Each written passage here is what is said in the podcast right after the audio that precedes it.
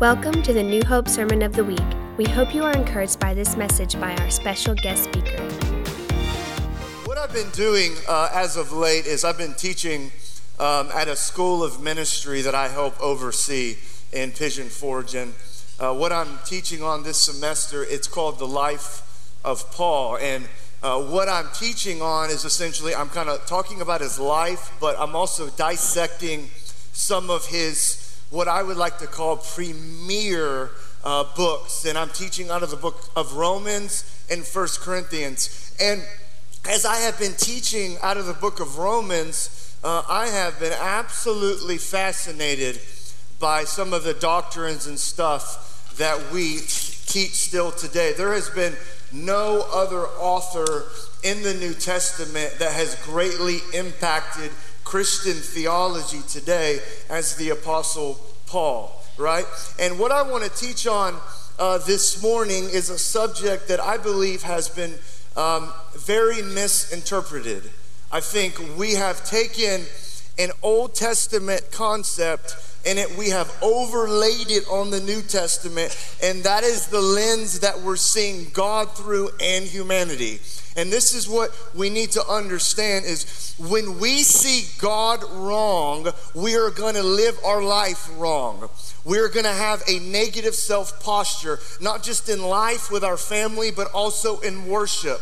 So, if I were going to end the message today, if I were going to have a strategic ending point in mind, it would be this to free us of any deception concerning the nature of God as Father. I pray after this that you know him as Father more than you know him as God. I am not taking away the divinity of God. The divinity of God stands. But if we see God as some transcendent being beyond us, it's going to affect the way we live our life. But if we see God as a loving father, then we're going to live our lives as sons and daughters, appropriating a correct lifestyle of worship. So, what I want to talk about this morning is the wrath of God.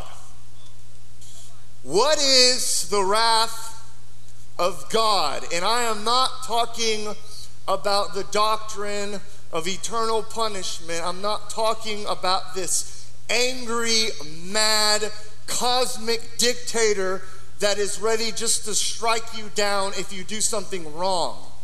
I'm talking about something that Paul addresses in Romans chapter 1. But before we get to the premier text, let's look at John chapter 3. Go to John chapter 3, verse 30.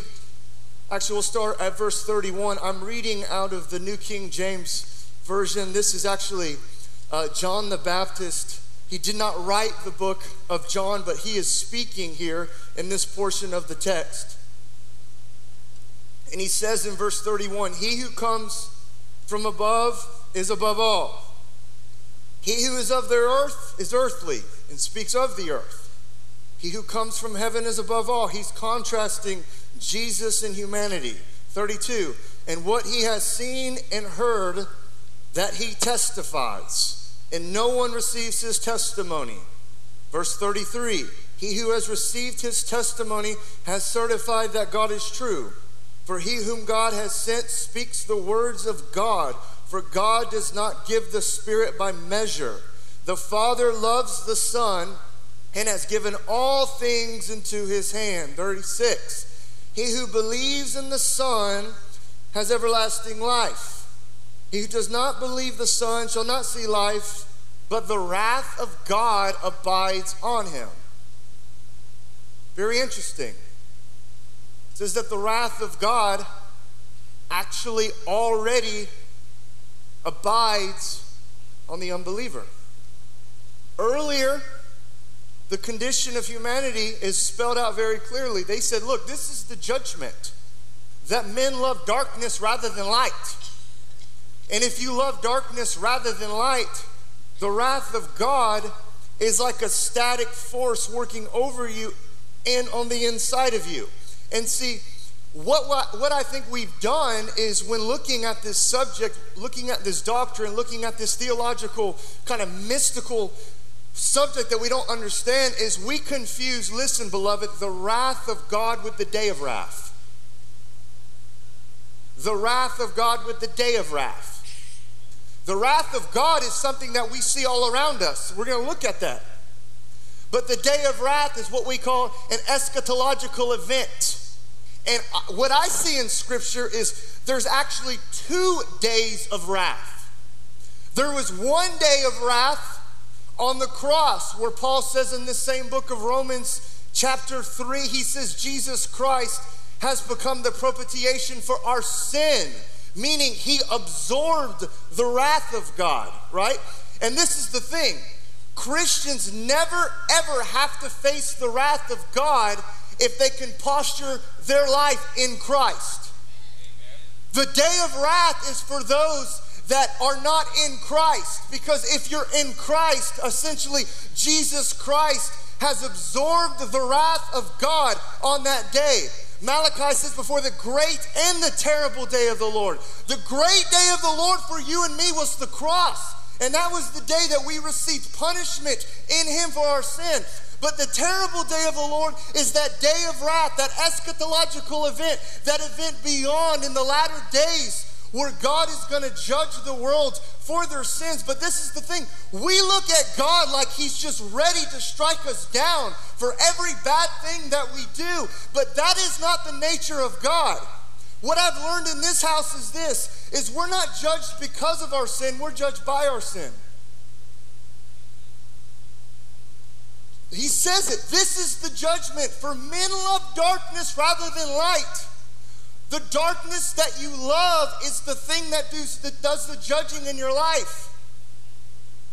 I tell, I tell men and women every single week, they say, I don't know why God ripped apart my family. I say, God is not the author of your addiction. You loved addiction more than you love God, and that was the darkness that judged you. We're not judged because of our sin, we're judged by our sin. And this future eschatological event, it's simply put that literally what God does, it's the final time where God preserves your right to choose. He says, You've loved darkness your whole life, and I had an answer right there for you. But you loved this more than you loved me, so I got to turn you over to what you loved more than me. Okay. John chapter 3, verse 36 says, The wrath of God right now is abiding on those that don't believe. Let's look at what Paul says in the book of Ephesians. And then we're going to look at the text. Ephesians 2, verse 2. Ephesians 2, Verse 2, Paul says this to the church of Ephesus In which you once walked according to the course of this world, according to the prince of the power of the air, the spirit who now works in the sons of disobedience, among whom also we all, not some, all, once conducted ourselves in the lust of our flesh, fulfilling the desires of the flesh and of the mind. Look what he says and we're by nature children of wrath. We're by nature children of wrath. We have tasted and we have experienced the wrath of God the moment we came into this world. But see, we look at the wrath of God as the anger of God, the eternal separation that God does because he's just so sick and tired of our sin and the thing we keep going back to. That's not what it's talking about. Let's go to our text Romans chapter 1. Romans chapter 1, verse 18. Romans chapter 1, verse 18. The book of Romans, Paul actually wrote from the town of Corinth between, actually right between 57 and 58 AD in the winter and he hadn't been there yet, but he longed to go. You can see in chapter 1, he says, I long to see you that I might impart some spiritual gift to you. And then he's actually picking up his, I love this, it's like a theological treatise of our faith. that the just shall live by faith. But before he reveals the righteousness that would come, he reveals the unrighteousness that men are walking in. Look at verse 18. For the wrath of God. Everyone just say wrath, so I know you're with me. Wrath. Say it again louder. Wrath. For the wrath of God is revealed. Greek word apocalypto. It means it's manifested, it's seen from heaven against all ungodliness and unrighteousness of men who suppress the truth in unrighteousness. Everyone just do something for, for me. I want to show you some. Take your hands like this, everyone in the house, and just do this. He's saying, Men suppressed the truth in unrighteousness. Look what he says in verse 19. Because what may be known of God is manifest in them, for God has shown it to them. For since the creation of the world, his invisible attributes are clearly seen, being understood by the things that are made, his eternal power and Godhead, so they are without excuse. 21, because although they knew God, I'm going to pick this up in a little bit. Based upon Romans chapter 1, there's no such thing as atheism. That's what it says. Although they knew God, they did not honor him as God. What did they do? They suppressed the truth in unrighteousness. There is a knowledge of God on the inside of every man. You can't deny it, you can't walk away from it. All you can do is verbally spew out garbage saying, God does not exist. That's why the Bible says, a fool says, there is no God. Based upon Romans 1, it doesn't exist. The person that does not believe in God does not exist. They know. 21, because although they knew God, they did not glorify him as God, nor were thankful, but became futile means empty. Their thoughts, their foolish hearts were darkened.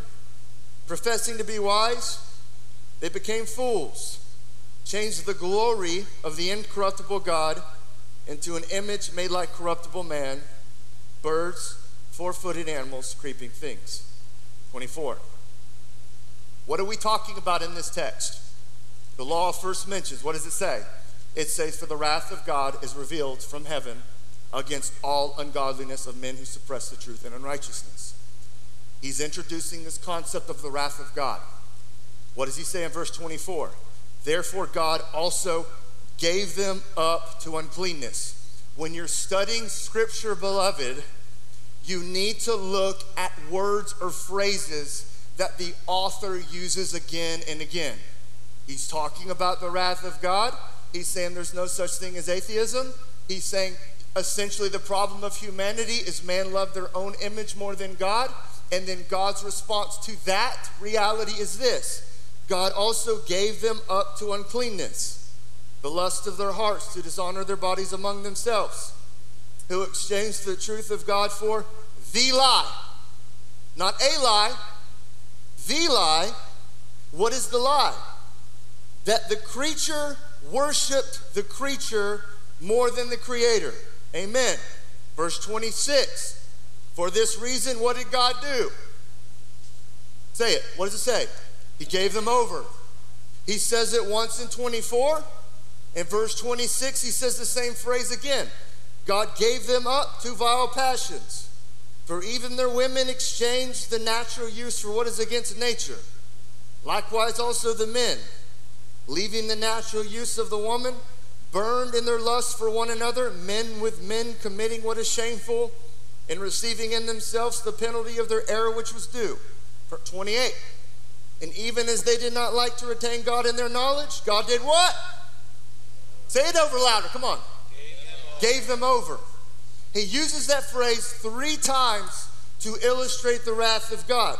God gave them over to a debased mind to do those things which are not fitting, being filled with all righteousness, sexual morality, and then he goes through a list of sins in the flesh.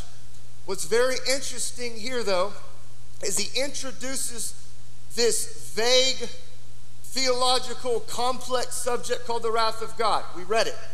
We read the premier text I'm preaching out of this morning. And then he goes through and he says, Look, all of creation has done this one thing It's the one lie. They've worshiped creation over the creator. Let me, I'm going to throw out some stuff this morning. Hopefully, it won't make you mad.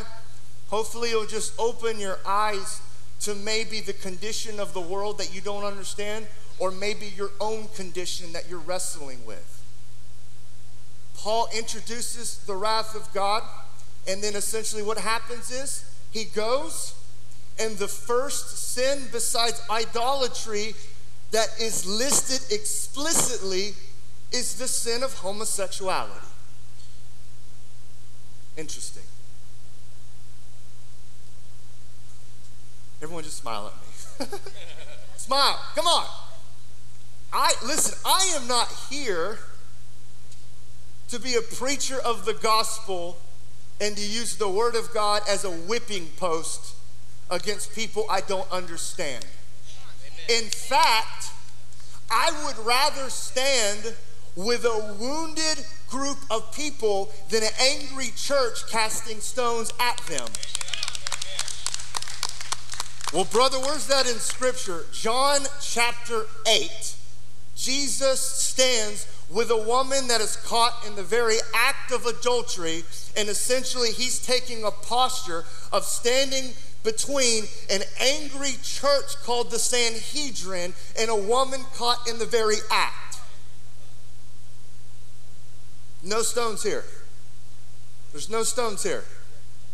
But I find it fascinating that Paul uses this explicit sin when talking about all of humanity. I wish I had like a da da da dum. the mystery of the gospel. Paul is painting a picture and he's saying all of creation has done one lie. They've worshiped creation of the Creator.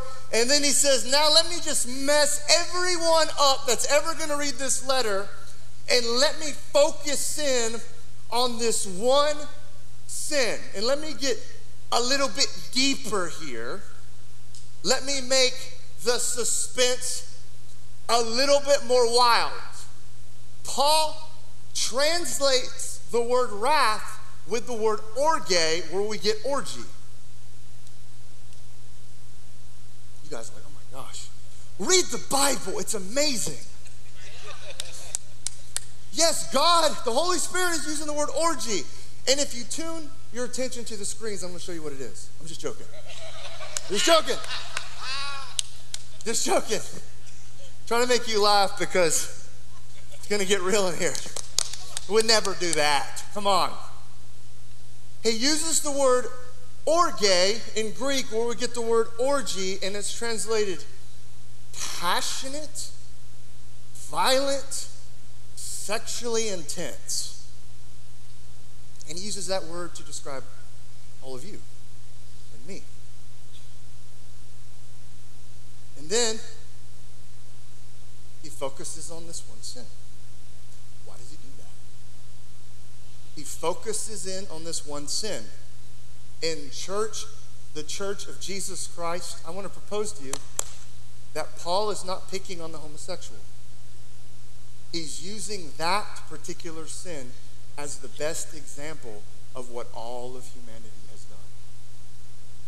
We have loved our own image more than the image of God. That's why he says we worship creation over the Creator.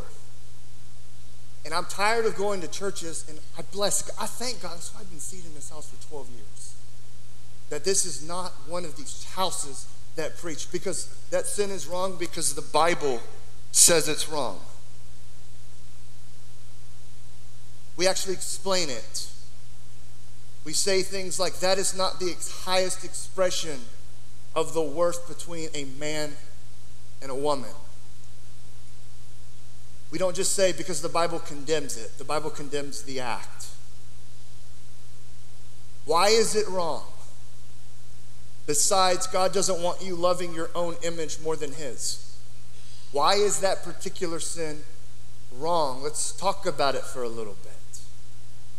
It's because In the beginning, God created Adam actually as both male and female. Did you know that?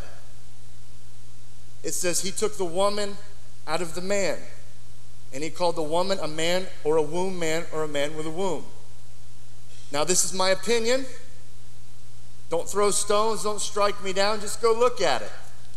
I believe that Adam maybe could have reproduced sexually before Eve had been created. Why? It's because he was holy. And listen, God needed nothing outside of himself to produce his image. Again, God needed nothing outside of himself to produce his image. If God needed something outside of himself to produce himself, he would not be holy. What's the coolest thing that God could ever look at? A mirror. You're the mirror of God. That's why he finds pleasure in you. But he looked at, I'm not saying he made a mistake. God does not make mistakes. You are not a mistake. I'm not a mistake. Creation was a mistake. But he said there's a higher principle here that if I leave Adam all one, remember God said it's not good for man to be alone? You know what that means? Look at the Hebrew, it means all one. Not good for men to be alone. A, L, separate that, one, all one. Not good for Adam to be all one. So, what do I need to do? I need to take the woman out of the man to teach man to love someone that is not himself, that does not look like himself. I need to teach man to love someone that's not like him because I find the best lessons in theology when I get to know my wife. Because there's a part of the nature of God in her that is not in me. That's why I believe in women in ministry. Because when they get up here and flow and they preach and they sing and they bring down the fire, we are seeing a part of the nature of God that is not reduced to one man. Man and female created he them, called their name Adam. Took the woman out of the man. God said, Adam, I want you to love someone that's not like you, so you're not self absorbed and selfish, and I want you to lay down your life for her. So that's why this sin that Paul points in Romans chapter 1 is such a sin because when two men are there together, that is half the image of God. When two women are there together, that's half the, women, the image of God. And you can never make and reproduce the image of God with two men or two women. Male and female coming together as one, then we can reproduce the image of God in holiness through marriage. Amen? Amen? But let's talk about why he says that about everyone. Well, Pastor, I've never committed that sin. Chances are the first sexual experience you ever had was with yourself. You love me? All right.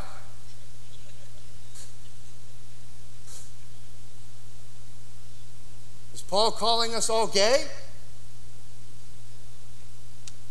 He's just saying you're in love with the same sex, the sex of yourself. You worship creation more than the creator. You worship your own image more than the image of God. I personally believe, let me just let me just be real provocative. I think we're all born addicts. Oh my God, Pastor, that goes against my recovery model. Not listen, no, no, listen, listen, stay with me. I believe we're fundamentally DNA flawed, called sin. I'm not saying we can isolate a gene, but I'm saying we are all born addicted to God, but we don't know it. We spend our life trying to fill up this void within with everything but God. The definition of sin is missing the mark. We were created, God's premier intention for man's creation was to be so focused on his face that we would not be captivated by anything around us. One voice, one face. But we're born skewed with sin. We're born addicted to God, but that addiction has mis- been misdirected, misappropriated for everything but Him. So we find worth in everything outside of God, deal with pain and rejection And then there comes a moment when we get touched with the power of God. And when you get touched with the power of God through an encounter with Jesus Christ, you should have the awareness of this is what I've been looking for. The wrath of God is simply put this. He says it three times. It's easy, it's spelled out, but we don't, we miss it. The wrath of God is when God gives you over to the thing that you love more than Him. The wrath of God is not the cosmic light bolt that's going to strike you down on Judgment Day. The wrath of God is all around us. If you're in disobedience, the wrath of God right now is abiding over you like this static force. But according to Romans chapter 2, he says it's the goodness and kindness of God that leads us to repentance. So, ready for this one? The wrath of God is married with the goodness of God. The wrath of God is when he says, Son, daughter, this is going to destroy your life. But I am forced by my nature to allow you to, to let you choose what you want. And the conviction of the Holy Spirit, I ask my students, is the conviction of the Holy Spirit happen before, during, or after you sin? It's all three. It means persuasion. He's going to persuade you not to go in that direction. While you're doing it, he's going to persuade you this is wrong. And after you've done it, he's going to persuade you back into fellowship with Jesus. So the conviction of the Holy Spirit is working with the goodness of God, but through wrath, God says, I've got to allow you to choose what you want more than me. And then that sin, remember, we're not judged by our we're, we're not judged because of our sin, we're judged by our sin. And the sin that we love more than God is the thing that judges us. But God, in His grace and His infinite wisdom, allows us to be destroyed only to a certain point. Only to a certain point. When He gets our attention, when we're in the mire, when we're in the pig pen, when we're, when we're in a situation, in a prison, in a relationship, and we've destroyed ourselves, we're in pain, and we don't, nothing makes us happy anymore because God's given us over to wrath. We're living, it's just living suicide by our own hands. And the Holy Spirit comes and He says, It's my goodness actually allowed you to get to this point. Because now you become aware of the thing that has destroyed you. But, child, all you have to do is look up, and there is always a way. Come on. So he uses this thing called wrath to cast the net on what everyone in this world has done. And he uses this particular sin. And I know that makes some of you guys mad, but maybe you need to check your heart why that makes you mad. We get mad because that sin looks differently than your secret sin. And James is very clear that if you break one point of the law, you are guilty of breaking it all. And the blood of Jesus Christ does not discriminate against anyone. The power of God will redeem the drug addict, the racist, the mass shooter, and yes, even the homosexual. And Paul uses that example to show what the wrath of good wrath of God looks like. That we love our own image more than the image of God. We love someone that looks exactly like ourselves. That's why he's writing his spiritual son, Timothy, and he says, In the last days, my son, men will be lovers of themselves rather than lovers of God. Because the condemnation is we love darkness rather than light. What's the answer to this wrath? The wrath on the unbeliever, and even the wrath that the child of God chooses. See, I was correcting my child, and I believe in corporal punishment. Bless God. Amen. All right. But I also believe in wrathful punishment once I got this illustration. I have a four year old. I love her so much, but she's totally different than my seven year old. All I have to do is look at my seven year old and she'll stop doing what she's doing. I mean, I just got to look at her. Blake? Oh, My little four year old, though, she is just, man, she's just, all she wants to do is rebel. I'm like, I'm like what, what in the world have I done wrong? like this little terrorist running around destroying everything around her house, and she just will not listen to me.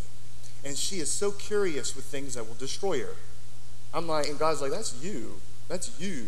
You created yourself, right? Except with long hair, right?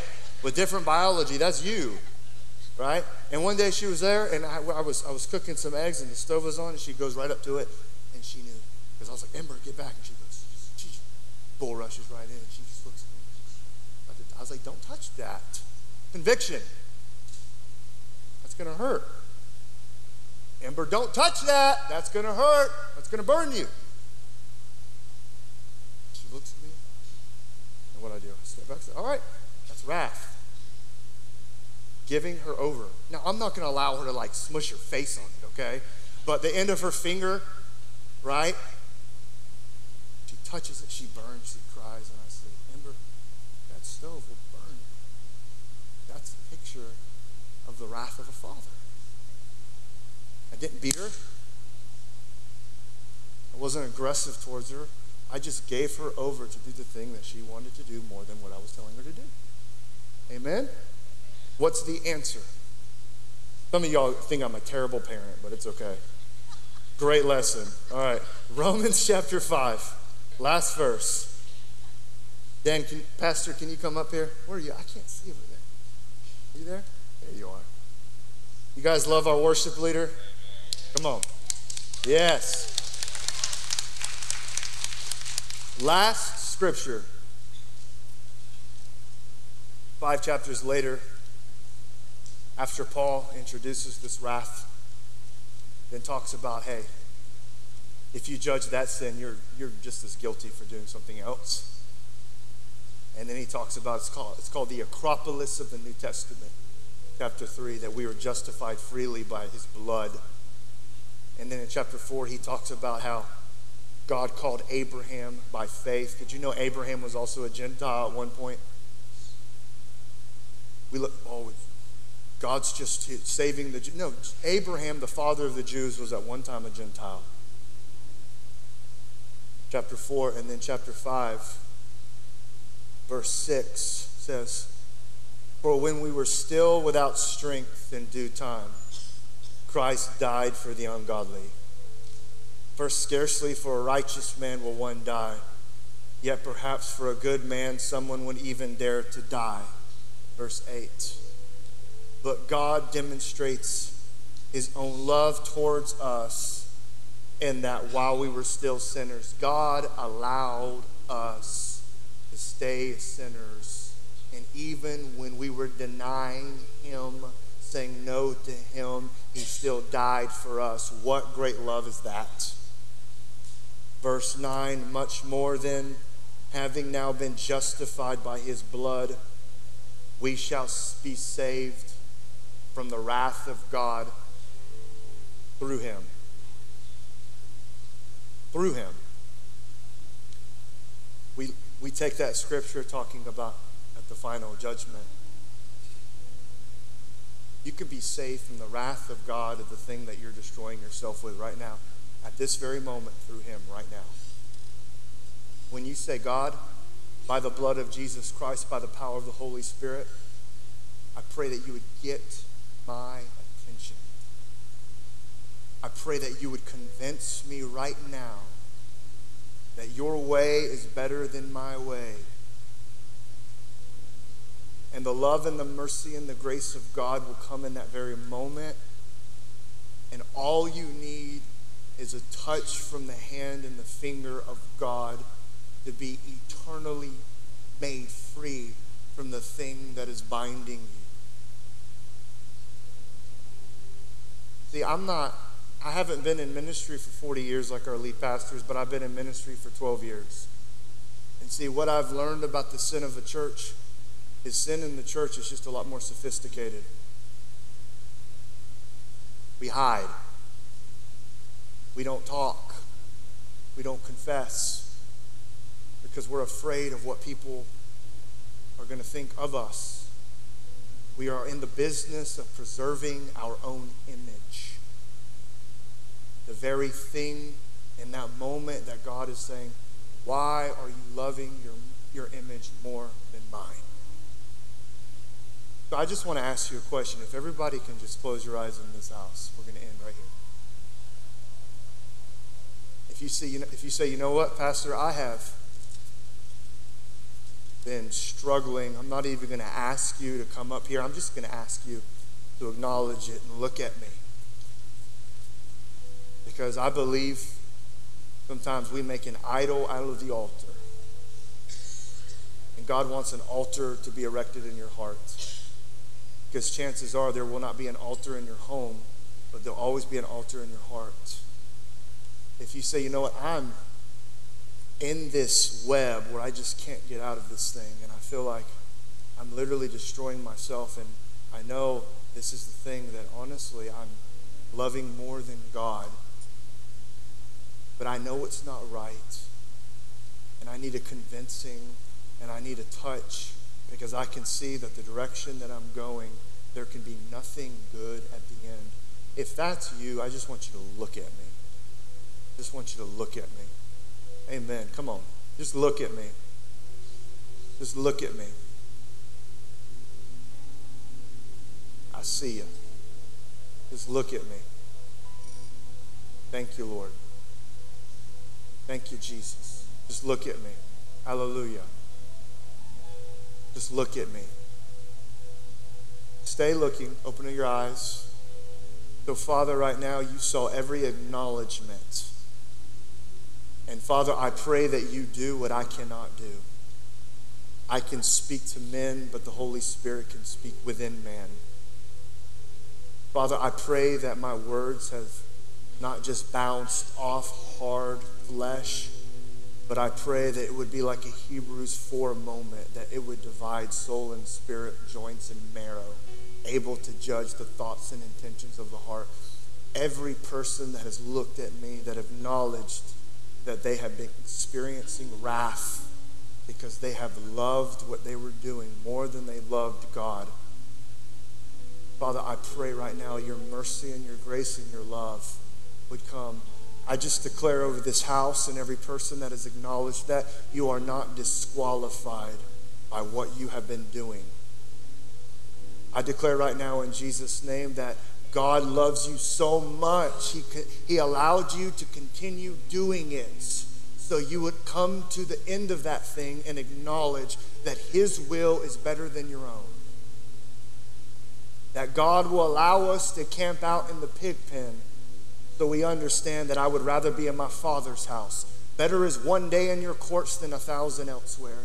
Father, I pray that your word would just go in I pray, as your psalmist says, we would hoard our word in our hearts that we might not sin against you.